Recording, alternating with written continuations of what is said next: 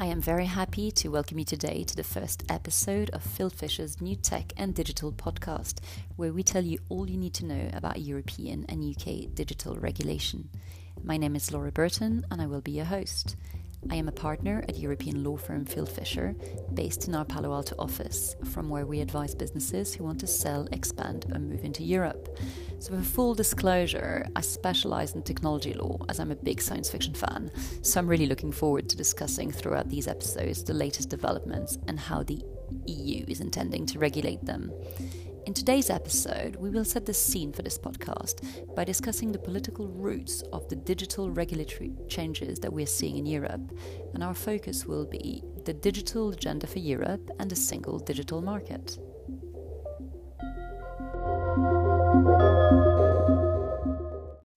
Spoiler alert when I talk about tech regulatory changes, I mean the big ones such as the GDPR that you all know about, the EU Copyright Directive that you should all know about, the Platform to Business regulation, which is about to kick off, the opening up of 5G, the European Commission's white paper on artificial intelligence, its move towards social media regulation, etc.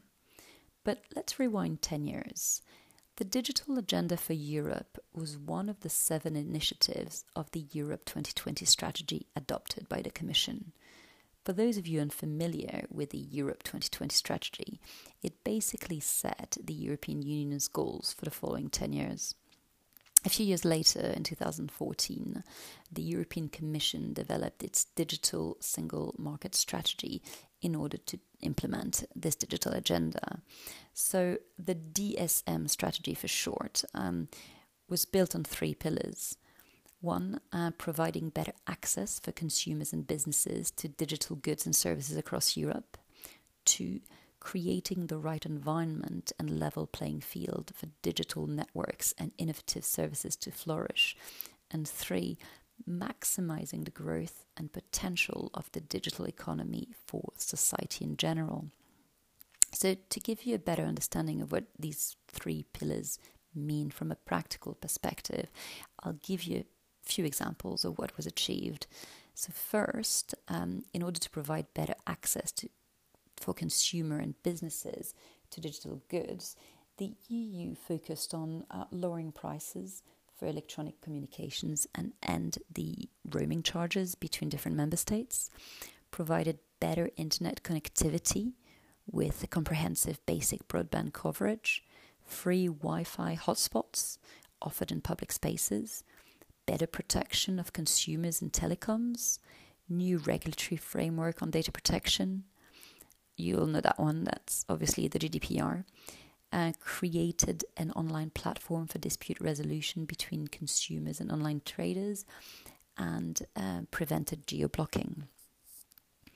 In relation to the second pillar, uh, which is to provide the right conditions for digital networks and services to flourish at EU level, the EU focused on uh, cooperation between national regulators and the Commission, promoting best practices and common approaches, avoiding inconsistent regulation that could lead to distortion of the market, spectrum management, and in relation to the third pillar, the growth potential of the digital economy, the Commission and all member states have worked towards promoting digital skills and high performance computing, digitizing industries and services, and set new rules on portability of digital services, allowing consumers who have paid for online content services in their home country to access them when visiting another country within the EU. Now, you may be thinking that the digital single market's goal were overly ambitious. However, the stats are that out of the 30 legislative proposals of the digital single market, 28 of these have actually been agreed upon. Since then, we're obviously now in 2020, which was the end of the mandate of this first digital strategy. The EU has published a couple of months ago, in February 2020, its revamped European digital strategy, which shines a light on the European Commission's new ambition in the digital age. So these are artificial intelligence, the European Digital Future and European Data Strategy. So we're only two months in, so watch the space to see if and when these new goals bef- become law. But it will be very interesting um, to see how the EU intends to regulate areas such as artificial intelligence. But I would like to step back a little and dig a bit more into the motivation behind the European Commission's digital strategy.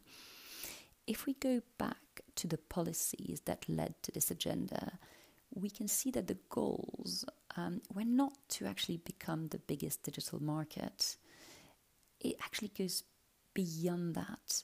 And simply put, the EU wanted to make its digital strategy, and I quote, work for people, businesses, and the planet in line with European values. If you're going to set goals, you might as well aim high. So the EU intends at the same time to become a global role model for the digital economy, support developing economies in going digital, and develop digital standards and promote them internationally.